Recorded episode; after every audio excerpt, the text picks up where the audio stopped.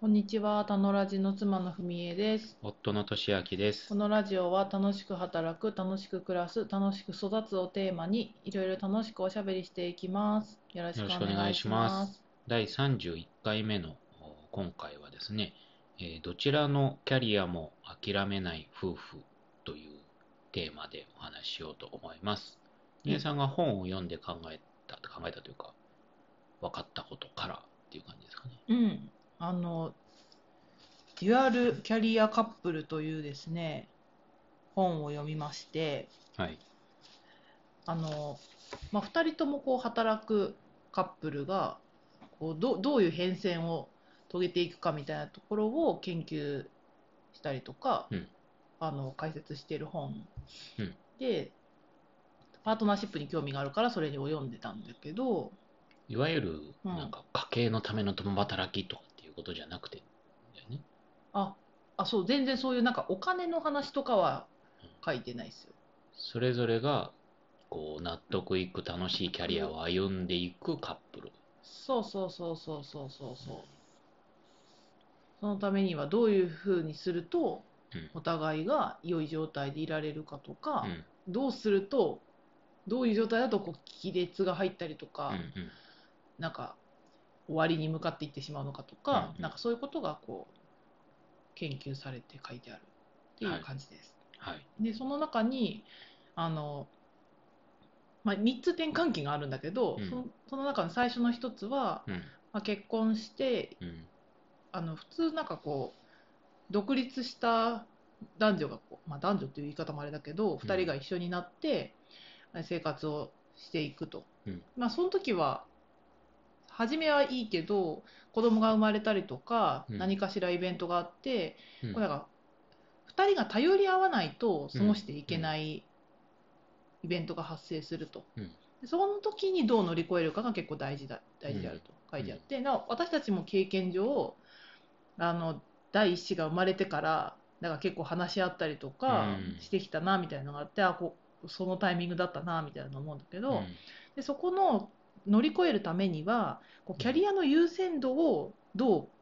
考えていくかが大事だよっていうのが書いてあってうんキャリアの優先度をなんかさあの古い慣習だと男性をキャリアの1番手、うんえー、と女性は2番手にするとか、であと2つ目のパターンとしてはそのだ1番手と2番手をこう交代していくうんうん今のタイミングはあなたが1番手このタイミングはあな、次は私が1番手みたいな。うんうんでもう一つ3つ目は2人ともが1番手になるモデル、うんうんで3つあるよみたいな書いてあって、ううんちはあの2人とも1番手のモデルに今はなお互いうん共通認識になってるなって思ってて、はい。でそこまで至った経緯とかうんなんかこうどういうのがあったのかなみたいなことを振り返られるといいなって思っています。はい。ここでえここであーここで話せるといいなと思ってる。いや、3つのターニングポイントみたいなやつを先に話さなく話す話さなくていい。あいいんじゃないもうそうあー一わかり番ました最初の話だけであーはいはいはい。うんそうですね。うーん。まあ、産休、育休に入り、復帰の、あなたが復帰する前後あ、でもそうか。で、僕はあんまり自分の仕事にセーブをかけず、普通に、僕の視点だと普通に働いてしまっていたところが、そうだそれは多分一番自分は一番手と思っている状態だよね。うーん、というか、多分そこに意識のギャップがあって、うん、その2人で乗り越えていかなきゃいけないところを、2人で乗り越えるっていう意識がなかったと そうなんだ。なるほど。いや、そうじゃないだから、あんまり不明さんのことを考えずに、フェアかどうかっていうこともよく分からず、好きにやってたあんじゃないー。なるほうど、んそうなんだね。で、不明さんが、いや、これはアンフェアだと、おかしいぞって言うわけじ言ったよね。ゃん。うんいやそもそもこう私が復帰したタイミングでその時短にしないといけないとかなんかそういううんそういうのもあったよね。ねフェアじゃないうんうっんていう感覚とかうん千秋さんが何も知らせずのなんか毎晩飲みに行くみたいなのとかうんうんあって、いやそれはおかしいだろみたいな話とかはうんうんうん結構しましたよね。そうだねうん、でそれがあおかしいんだと思ってまあちょっとずつうん、フェアに近づけていく努力をし始めるっていう感じだねなるほど。うん別に1番手2番手っていうか1番手は1番手だとあ2人とも1番手だと別に思ってはいたけどなんか何を乗り越えなきゃいけないのかっていうことが分かってなかったっていうことだと思う当時ねうーん、ああ、なるほど。だから私から見ると、うん自分のキャリアだけ優先させてるんじゃないかって見えるって見えいうることね。別にそっちのキャリアも優先してよ自分一で。緒じゃんって思ってたなるほど。やっぱり何を抱えてるかっていうそっちがアンバランスだっへえ。どうやってそれが分かってきたのたえなんか前も話したけどその家事育児の分担がどうなってるかっていうことの役割分担をマトリックスにしていただいたりとかあその自分もやってみてさ徐々にその夜飲みに行くのもやっぱい家事育児とのバランス考えるとなんか嫌だなって思うようになってきたしへえ。飲みに行くのもね普通にセーブしたいって思うようになってきたしそっちの方がまっとうだから自分の中でもうーんとか、まあ、2人目も生まれ、まあ、コロナが来てあのリモートワークになってだったらなんていうか当然まあフェアに50-50でやっていくもんだなって徐々に2人ともなってきたからそれで今はキャリアもい一番手同士だし育児家事も一番手同士っていうことになってるんじゃないですか。うーん。なるほど、そうだね。うん結構なんか長い道のりだったよね。そうだね。今思うと。うん、だから、これで、こう、文江さんが、おかしい、これは不公平だって言わなかったり、僕がそれを言われたとして聞き、聞かなかったりすると、それこそ文江さんが諦めたりすると、別に望んでもないのに1番手、2番手になったりして、あ、そうそうそう。うんうん。長年の恨みにつながるわけですよ。その通り。そうならなくてよかった。そうならなくてよかったよね。うん。諦めずに不満を伝え続けてよかったなと思います。うーんまあその特に子育てと2人とものキャリアが一番手で十分に満足しているっていうことをそっちを両立するのって大変だよねやっぱパートナーシップの間でちゃんと話し合ったり